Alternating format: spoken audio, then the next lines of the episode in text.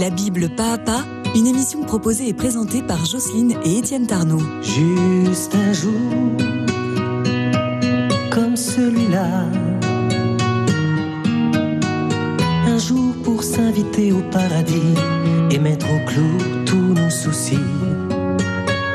Pour cheminer avec la foi, suivre la Bible pas à pas.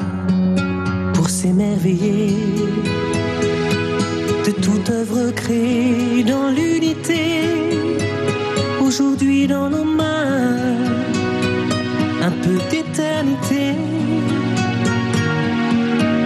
Par amour, juste un jour. Bonjour Jocelyne. Bonjour Étienne. Alors nous fêtons la Toussaint. Oui, et elle demeure d'ailleurs, ces fêtes demeurent très populaires, j'allais dire malgré la déchristianisation dont euh, nous souffrons en Occident. Et j'en veux pour preuve les cimetières qui sont littéralement jonchés de, de chrysanthèmes. Euh, tout le monde s'efforce d'aller voir ces, ces morts. Et, et aussi, je- j'en veux aussi pour preuve les, les débordements plus ou moins folkloriques d'Halloween. Euh, je veux dire, la Toussaint, c'est encore un must. Alors, justement, revenons à Halloween. Rebaptisé Halloween, après que le pape Grégoire IV euh, a introduit en France en 837 euh, la fête de la Toussaint, fixée au 1er novembre, Oui, ça date pas d'hier. eh bien, euh, Halloween, c'était une fête celte à la base. Une fête celtique, donc, euh, d'un dieu qui s'appelle Samin et qui existait euh, voici plus de 2500 ans. Et elle se déroulait tous les 31 octobre. Euh, C'était un peu comme la fin de l'été et le début de la nouvelle année à cette date. Alors, adoptée par les Gaulois, cette fête celte de Samin constituait un moment privilégié de rencontre entre les vivants que nous sommes et puis les morts toujours le premier jour de l'automne. Et par la suite, le jour des défunts, lui, a été fixé, on le verra, le 2 novembre euh, en 1048, mais bien après. Oui, c'est beaucoup plus tardif. Euh, ces fêtes celtiques hein, sont de très très haute antiquité et elles ont depuis toujours, on a manifesté euh, dans hum, l'humanité, se, manifeste la nécessité d'une sépulture pour l'homme. Particulièrement chez les Celtes, l'âme doit se fixer dans une nouvelle demeure. Alors, il faut que le corps euh, auquel elle est attachée, évidemment, euh, soit recouvert de terre pour que la terre devienne son nouvel habitat. L'âme qui n'a pas de tombeau, j'allais dire, elle n'a pas non plus de domicile, elle est SDF. Donc elle est errante et misérable, et euh, c'est pour punir les vivants de ne pas lui avoir donné le repos auquel elle avait droit, auquel elle aspire, qu'elle revient en les effrayant par des euh, apparitions lugubres, euh, justement dans, cette charnière entre euh, l'été et l'hiver, hein, entre le monde des vivants qui frôle celui des morts. Alors, et à ce moment-là vont apparaître les rites funéraires, comme un soin que les vivants hum, prennent par rapport aux morts pour leur permettre de trouver justement une habitation, un domicile pour leur âme, et que donc leur âme laisse les vivants en paix. Les morts vont donc requérir des hommages, des soins particuliers, volontaires dans un premier temps. Ces soins vont devenir rapidement obligatoires et prennent la forme d'une liturgie qu'on appelle les rites funéraires. Et ainsi va s'établir le culte des morts. C'est vrai. Alors, euh, nous sommes donc euh, en, en Gaule, hein, euh, en Occident, là, et c'est l'époque à la fin, à la fin de, au début de l'automne, où, toutes les, choses qui sont ont mûri l'été sont, à leur maximum. Alors, on trouvait à cette époque-là, évidemment, des, courges, des citrouilles qui sont arrivées à, maturité, etc. Et, si on regarde un, jardin potager où, ces citrouilles, elles, elles sont orangées, elles sont belles, elles sont oh, lumineuses, comme de grosses têtes, on pourrait dire des têtes de géants, et leurs bras rampent à terre euh, à l'assaut des potagers, et on dirait que c'est comme si c'était des bras qui essayaient de, de s'extraire de la terre, de, se- de sortir pour reconquérir le monde euh, d'où euh, les morts avaient disparu. Alors devant ce côté un peu glauque euh, des, des, des- des potagers, avec ces envahisseurs végétaux, eh bien les anciens ont décidé de se déguiser, et ils se déguisent en morts-vivants, euh, pensant pouvoir donner le change à ces âmes, euh, à ces âmes végétales, ces trépassés rampant dans les potagers, pour leur faire croire, eh bien que comme ils sont déguisés en morts vivants, eh bien le terrain est déjà conquis, ils l'occupent déjà, et que donc les trépassés peuvent retourner à l'intérieur de la terre à la recherche euh, d'un domicile fixe, euh, et donc de ne pas se déchaîner contre le domaine des vivants, puisqu'il est déjà occupé. Oui, quand, quand on enterrait les morts à cette époque, on leur disait que la terre te soit, te soit légère. On leur disait par trois fois que la terre te soit légère. Et alors, si elle ne l'était pas, eh bien, en se déguisant de cette manière effrayante, on est, en paraissant être des morts, euh, et, et, en, et en donnant euh, des, des, fêtes, des vivres à profusion, eh bien, ces festivités permettaient à la nuit tombée, donc à cette charnière du 31 octobre, euh, que les morts euh, en sortant de terre, s'aperçoivent que finalement, bah, ils s'étaient trompés, ils n'étaient pas chez les vivants, ils étaient toujours chez les morts, ils pouvaient, ils avaient, plus qu'à faire demi-tour. Et puis aussi avec ces ripailles, etc. Et ben finalement, ils pouvaient toujours euh, trinquer, euh, boire à la santé de ceux qui étaient là, et puis retourner, retourner tranquillement à leur terre. Alors, il faut dire que pour les vivants, ce cérémonial permettait aussi non seulement bon de soigner les, les morts, mais de s'assurer à titre personnel une bonne année à venir. en effet un feu sacré allumé par les, par les druides, dans, donc dans un cadre liturgique, honorait un dieu qui s'appelait Bin, comme Asbin, on pourrait, on pourrait dire, euh, le dieu du soleil. Euh, et ce feu sacré permettait aussi de chasser les mauvais esprits. Alors chaque famille recevait une braise à la fin de la, de la liturgie, lui permettant d'allumer chez elle un nouveau feu qu'elle devait maintenir jusqu'à l'automne suivant. On a euh, à plusieurs moments de l'année, des moments liturgiques importants, euh, euh, l'Avent, euh, le carême, cette idée d'un feu qu'il faut rallumer chez soi et aussi d'un feu qu'on allume, d'un brasier qu'on allume pour appeler le soleil à revenir sur Terre, pour irradier de ses, de ses rayons la nature et la faire vivre.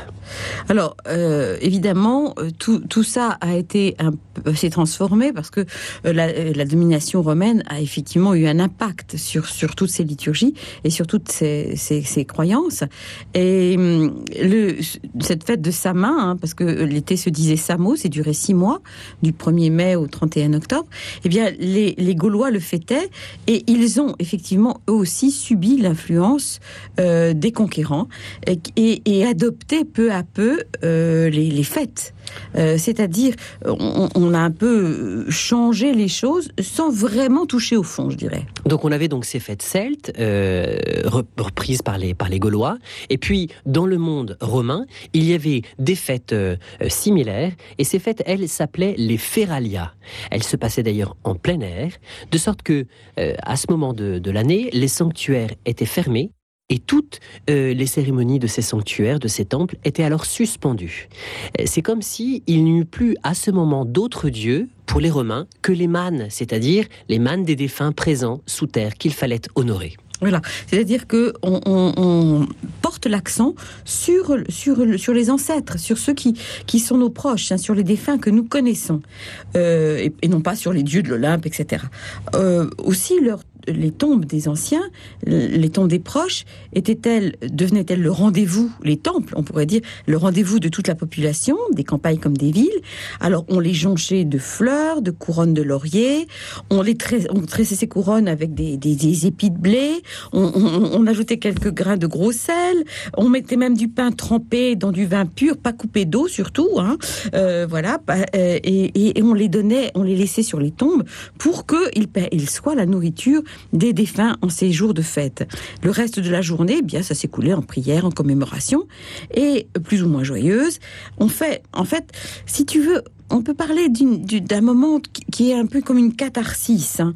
euh, exactement le même rôle que le carnaval avant Pâques, c'est-à-dire un moment euh, où, euh, face à la mort, les, les, vivants vont faire la fête, honorer les morts, mais en faire la fête pour chasser de loin, pour, pour repousser au loin euh, la mort autant qu'il est possible, parce que dans la fête, finalement, ben, on oublie qu'un jour on, va mourir. C'est un peu le rôle de, de Tarsis euh, dans, dans, le livre euh, de Jonas.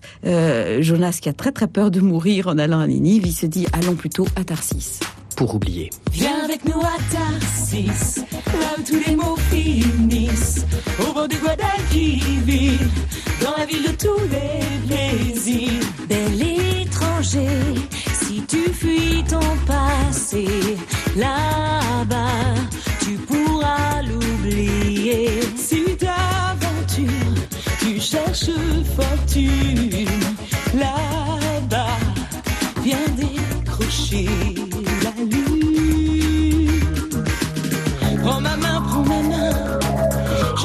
être ton guide, je ne suis pas perfide. N'aie pas peur, n'aie pas peur. Entre avec moi dans la danse, je serai ta récompense.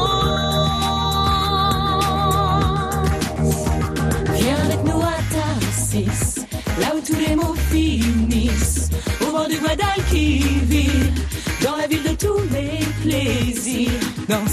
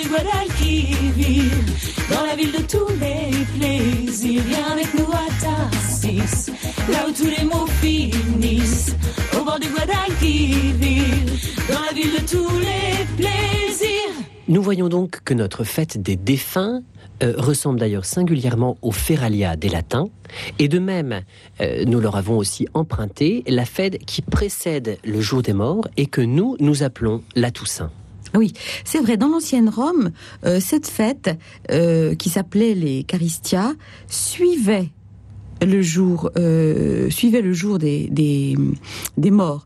Maintenant, Alors que nous, euh, la, la Toussaint précède le jour des défunts. Exactement. Alors Ovide, euh, nous, ce poète, nous a laissé des descriptions assez charmantes de ces Caristia. Il dit Maintenant, offrez l'encens aux mânes de la famille, mettez à part sur le plateau des mets arrosés de libations, et que ce gage de piété reconnaissante nourrisse les lards qui résident dans l'enceinte de la maison. Alors il faut expliquer euh, ce mot lard. Qu'est-ce que c'est les lards Est-ce que c'est du lard du cochon? Non, c'est pas ça. C'est euh, le nom que portaient les mânes qui sont considérés comme les protecteurs de la famille, de la maison, du clan, du domaine, de la tribu et de la, de la cité. Et au fond, ces lards, eh bien, euh, ça signifie maître ou chef de famille. Euh, qui sont décédés et qu'il faut honorer. Voilà. Alors, on voulait marquer ainsi que la succession généalogique, hein, les ancêtres, même disparus, gardaient encore une autorité morale sur les foyers qui, dont ils, qui, qui, qui leur, qui avaient donné naissance hein, à, à tous ces, à, à tous ces fils et petits-fils, arrière-petits-fils. Et, et- et ils étaient donc euh, généralement représentés encore dans l'atrium de chaque maison, sous forme d'images de cire ou même des petites statuettes de bois. Alors, voilà le, le moment avec les Feralia, les Caristia, euh, au moment de l'ère romaine. Et puis, à mesure que le christianisme va triompher, les temples des idoles ont été détruits en Orient, et puis en Occident, ils ont été fermés ou parfois même convertis en temples chrétiens. Oui, alors là, c'est très intéressant parce que en 607, il y a un pape qui va ouvrir et, faire purifier, par exemple, le Panthéon, hein, ce, célèbre temple à Rome qui est tout rond. Ce temple, il avait été euh, édifié par Marcus Agrippa, euh, qui était alors le favori d'Auguste, hein, et, qu'il avait dédié à Jupiter Vengeur, sans doute parce qu'il avait quelques dents contre quelques personnes. Voilà. Et euh, eh bien, le pape Boniface IV va le réhabiliter et il va le dédier à, à la Vierge Marie, à la Sainte Vierge, et à tous les les martyrs. Il va faire une chose très étonnante justement par rapport à cette euh, sanctification des martyrs. Oui, parce qu'en fait, euh, il y a à Rome des, des tonnes, des tonnes d'ossements qui sont les, les- les- les martyrs, c'est-à-dire ceux qui ont donné leur vie euh, pour le témoignage de Jésus-Christ. Alors, il y en a tellement, et on voudrait les honorer, parce que l'Église dit que, que ces hommes, que ces femmes, que ces enfants sont vivants. Alors, on va aller chercher tous ces ossements, en tout 28 chariots pleins d'ossements de ces martyrs, on va les tirer des cimetières de la ville et on va les faire confluer pour être euh, enterrés, mis sous, euh, dans, le, dans le Panthéon. Et ainsi, on pourra tous les ans, et il choisit à cette époque-là une, une date en mai, c'est le 13 mai, parce que c'est le mois de la Vierge, voilà, euh, pour fêter tous ces saints, c'est-à-dire tous ces vivants. Euh, et donc, on va ainsi va naître, j'allais dire, la, fête de la Toussaint, de tous ces saints qui, n'ont pas de calendrier propre. Donc, il avait choisi ce sanctuaire romain qui était le Panthéon, euh, choisi une date, le 13 mai, pour la fête de tous les saints, la fête aussi de la Vierge Marie, et il est allé encore plus loin. Euh, ce temple, ce Panthéon, il lui a redonné un nouveau nom. Et il l'a baptisé Sainte Marie aux Martyrs. Puis ensuite Notre-Dame de la Rotonde, parce qu'il avait une forme ronde, euh, donc justement en raison de, cette forme. Et telle a été la première origine de la fête de tous les saints sous Boniface IV en 607. Voilà. Alors, évidemment, l'Église a, porté cette institution euh, euh, à, à demander au peuple, au fond euh, chrétien, d'aimer cette fête et d'honorer cette fête de la Toussaint. Euh, une des principales raisons, c'est effectivement que beaucoup, beaucoup, beaucoup de martyrs euh, n'avaient pas de, place dans le calendrier. Il y a, il y a 365 jours par an. hein. Il y a beaucoup plus de, saints que ça. Donc, il fallait d'une certaine manière que on puisse euh, les honorer, ne pas les oublier, et que chaque chrétien voit qu'il était appelé à, à- être à prendre rang parmi tous ces saints.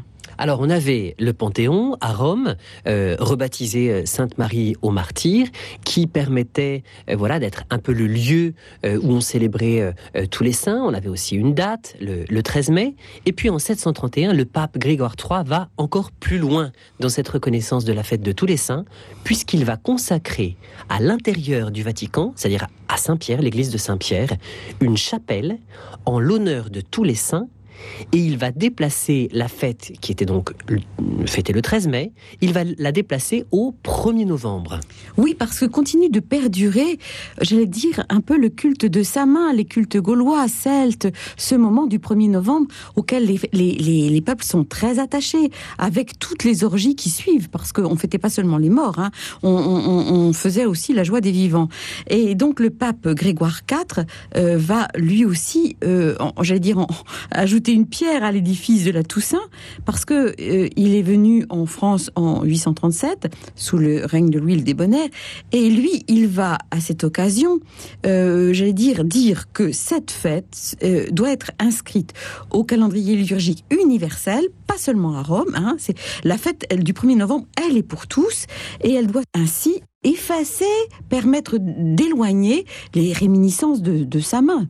Et, et d'une certaine manière, euh, on va aussi euh, rebaptiser, donner au 31 octobre une place particulière, on va la, en faire la veille de la Toussaint, ce qui en anglais se dit All Hallows Eve, ça veut dire la sainte veille des saints, voilà, la sainte veille, voilà, qui viendra Halloween déformé. Donc on voit donc que Grégoire IV a ce désir de christianiser, euh, non seulement de rendre universelle la fête de la Toussaint, de christianiser la veille de la Toussaint.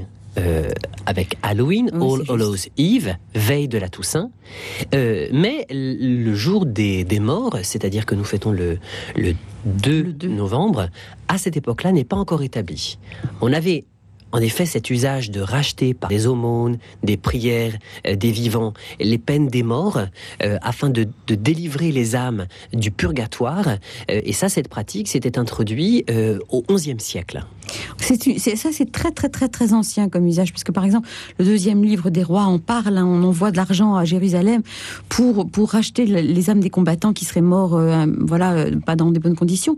C'est-à-dire qu'au fond, le fait qu'il y ait un purgatoire et qui précède une espèce d'antichambre à l'enfer où encore les choses peuvent se jouer euh, et qu'on peut bifurquer vers le paradis, eh bien, c'est une idée qui, qui de la plus haute antiquité. Mais elle, est nulle part, j'allais dire, si clairement exprimée que dans le quatrième livre de l'Énéide de Virgile.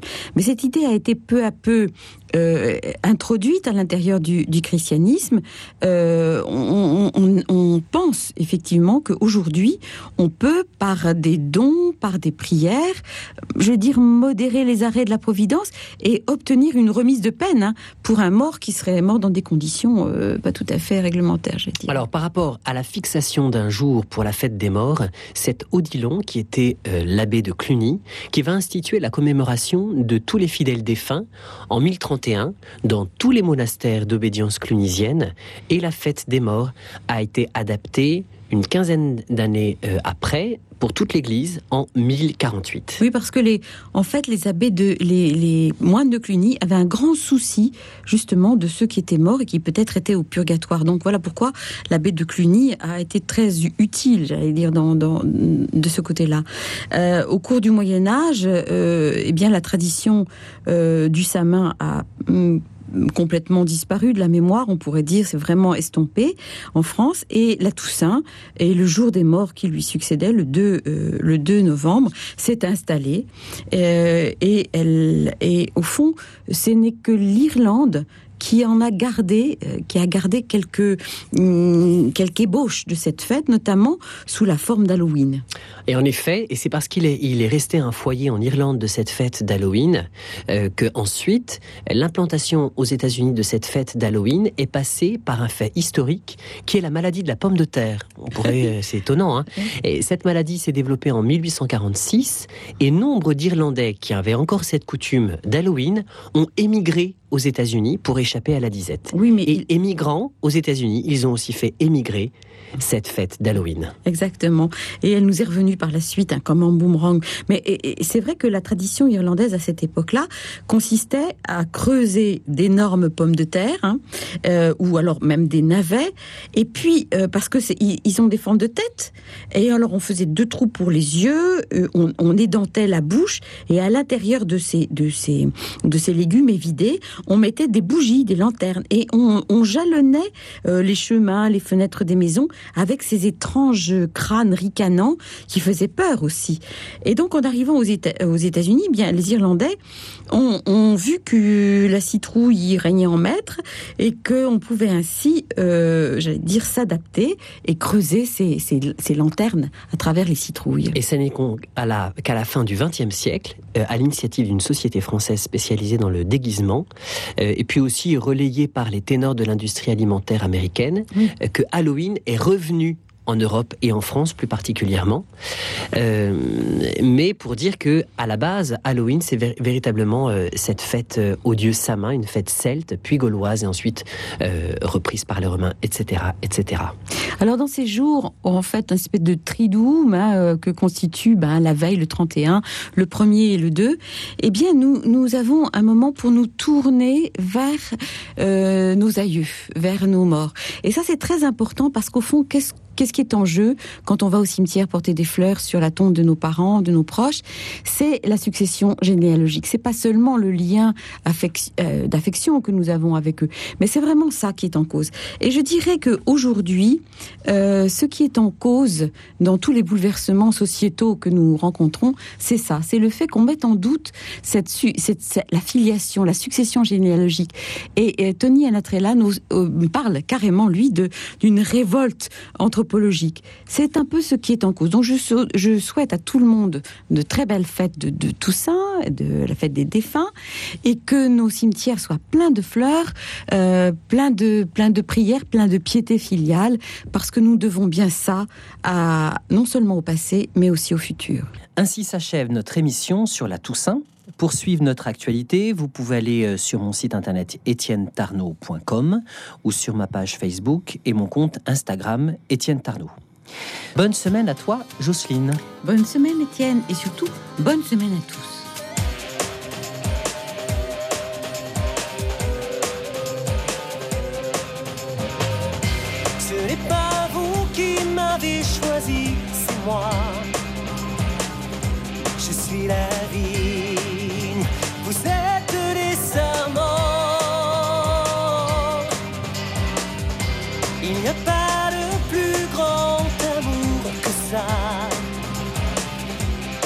sa vie pour ses amis. C'est pour cela que je vous ai choisi.